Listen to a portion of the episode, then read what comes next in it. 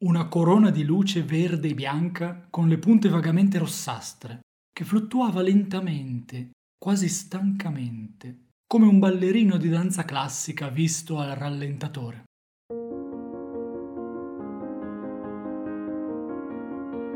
Benvenuti al podcast di Pepite di Scienza. Dietro al microfono il fisico Simone Baroni. Questo è uno spazio in cui esploriamo insieme i concetti affascinanti che reggono l'universo, con un linguaggio semplice e al tempo stesso scientificamente rigoroso. Buon ascolto! Nel mio libro A cavallo di un protone, i personaggi sono sedotti dalla danza di luci di un'aurora boreale. Chiunque abbia visto questo spettacolo lo definisce mozzafiato. Si tratta di un fenomeno luminoso che disegna in cielo forme assai variegate e di dimensioni colossali, visibili anche dallo spazio. Vi sono archi, bande, cortine e raggi con colori che vanno dal verde al rosso, dal viola al blu. Mi piace paragonare un'aurora boreale a un quadro astratto espressionista, come quelli di Jackson Pollock, dipinto con schizzi di colore e con tecniche miste che trasmettono vita all'opera.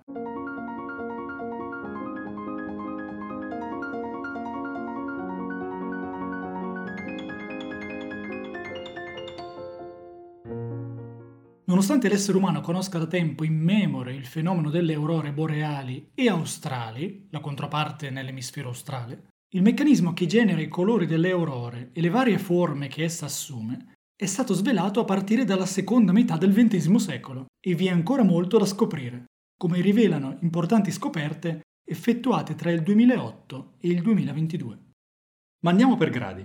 Nel 1960 si sono inviati infatti dei rivelatori di particelle nell'alta atmosfera a bordo di un razzo sopra il Canada. E si è scoperto che le aurore boreali sono generate da un flusso di particelle elettricamente cariche che penetra nell'atmosfera, principalmente elettroni e protoni. Queste particelle seguono traiettorie determinate dalle linee del campo magnetico terrestre ed entrano nell'atmosfera in prossimità dei poli. La Terra è infatti circondata da un campo magnetico che la protegge dal flusso continuo di particelle provenienti dallo spazio e dal Sole, il cosiddetto vento solare. La presenza del Sole e del vento solare però altera il campo magnetico terrestre, permettendo a una parte delle particelle del vento solare di entrare ai poli.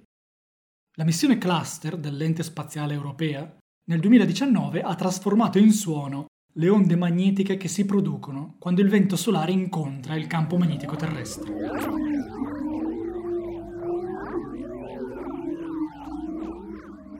Questi elettroni e protoni provenienti dal vento solare urtano le molecole di aria, principalmente composta da azoto ed ossigeno, trasferendo loro energia. L'energia assorbita è usata per far compiere agli elettroni di tali molecole un salto quantistico. In altre parole, un elettrone acquista l'energia dell'urto e si allontana un poco dal nucleo dell'atomo a cui appartiene.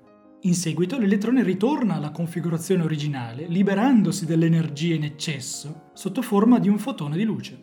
Questa è la luce che compone le aurore boreali ed australi.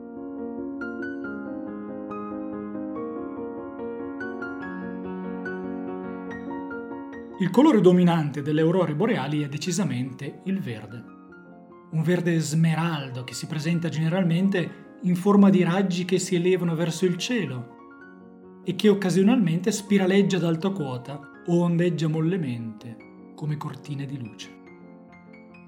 Nel 1925, analizzando le frequenze di questa luce verde, due ricercatori canadesi hanno scoperto che è emessa da atomi di ossigeno singoli. I raggi ultravioletti del Sole dissociano infatti le molecole di ossigeno in atomi di ossigeno singoli che poi sono bombardati da elettroni e protoni provenienti dal Sole. Inoltre si nota che alla base un'aurora termina in modo deciso, come se lì a circa 90-100 km di altitudine la tela su cui sta dipingendo la natura fosse stata tagliata di netto con una lama affilata. Ciò che accade è che gli atomi di ossigeno tardano circa 0,7 secondi prima di riemettere la luce verde e a bassa quota, dove la densità dell'aria aumenta, questi atomi subiscono un gran numero di urti con altre molecole, a cui questa energia è facilmente ceduta prima che venga emessa come luce verde.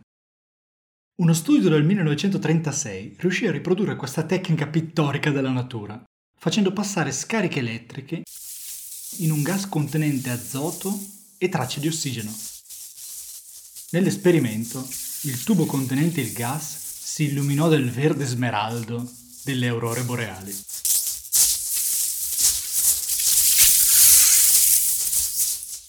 L'ossigeno è però in grado anche di emettere luce rossa, associata ad un diverso salto quantistico dei suoi elettroni. Ciò avviene più ad alta quota, a circa 200-300 km di altitudine.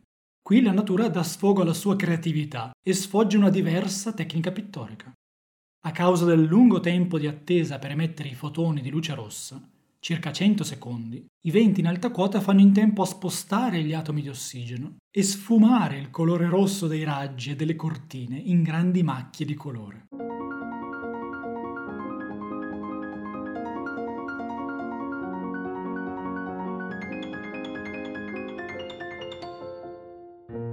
Ancora più in alto, in certe occasioni, la punta superiore delle aurore si accende di un blu profondo. Gli elettroni e i protoni provenienti dal Sole sono in grado di strappare elettroni alle molecole di azoto. Queste a loro volta sono spinte dai campi elettromagnetici a quote ancora più alte, dove diffondono la luce blu proveniente dal Sole.